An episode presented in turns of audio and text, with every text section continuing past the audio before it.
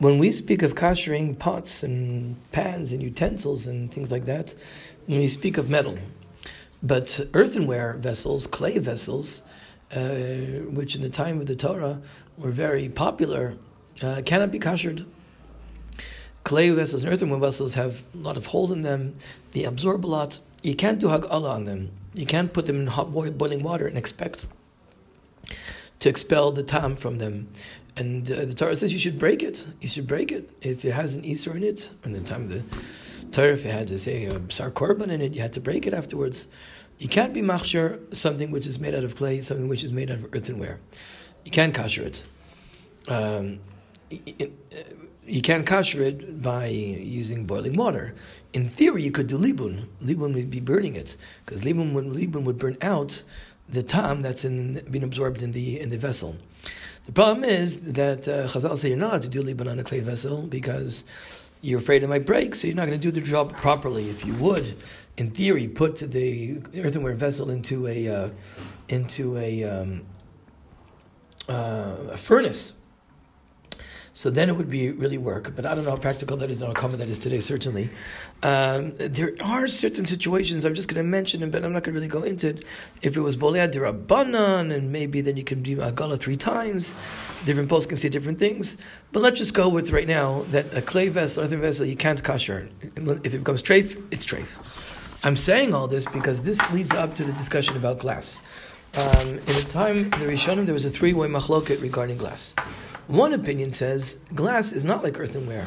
It's smooth, it's hard, it doesn't really absorb the tam.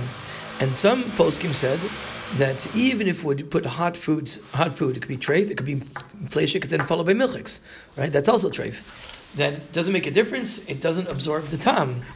And uh, in theory, uh, if it absorbed uh, a treif, excuse me, if you use it for treif, all you have to do is clean it. I mean, in theory, you could be able to clean it between fleishiks and milchiks, even hot goods.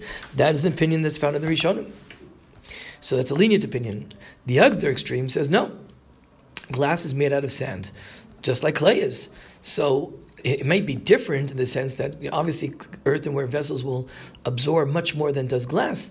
But no, because that glass is made out of the sand as our earthenware vessels, it has the same din as an earthenware vessel. And you can't fix it, you can't kosher it. The minute you've used it for treif, you've used it for milks and fleishiks, you have to throw it in the garbage. You're done. You have to break it, throw it in the garbage, you're done. There is a middle way. And the middle way is, says that no, glass is like metals you should you should keep it separate, fleishiks and milchiks. And if you have, if they became trafed up, or if you use it for some reason for tray food, you can be magil in hot water. You do hagal in hot water. And generally speaking, the Sfardim were lenient. And some Sfardish poskim said, and some people had the customs, they would use mamish, the same glass vessels, for both meat and milk uh, hot, uh, uh, milk products hot, hot in the glass vessels. Obviously, you clean it off very well between the fleishiks and the milchiks. But you could have hot fleishiks in a glass vessel, clean it off, and then use it for hot milchiks. Ad there was a, there was a, there, there are some poskim. I say some because not all Nasfarim were makel. There are poskim who were machmir, but that was generally speaking the more Sfardish psak.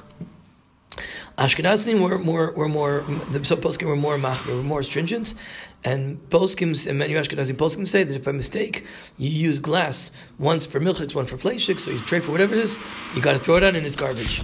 Now, I saw a very nice idea in the Peninei Halacha. He says that you, when you think about it, it really goes makes sense for everybody to go through the middle way. Why? The the the, the, the, middle opinion. Why? He says because even when the Sephardim were Mecca, when they were lenient, what were they lenient? What type of vessel were they lenient in? In a kli sheni. In those days, they didn't cook with the glass vessels. The glass wasn't strong enough to cook with. So what did they do? They would cook with something and put and then pour it into kli sheni and the, only in the kli sheni they would uh, they would they, they, they, would use, but not a kli rishon. And even a kli sheni, as I mentioned, not all the Sfardim were, were lenient. Some of them were machmir. They said you should separate vessels between milchiks and fleishiks. And the Ashkenazi poskim, who are much more stringent, agree that b'dieved, if you cook treif in a glass vessel, then uh, you can you can kosher it. It's not, it's not, it's not, that he said you can't kosher like the, the extreme other position. He says you could kosher it, and therefore the, the, the, the advice of the Peninei Halacha is to go in the middle and to say Everybody should separate as much as possible. You should separate the glass vessels, glass vessels for milchik, glass vessels for fleshik.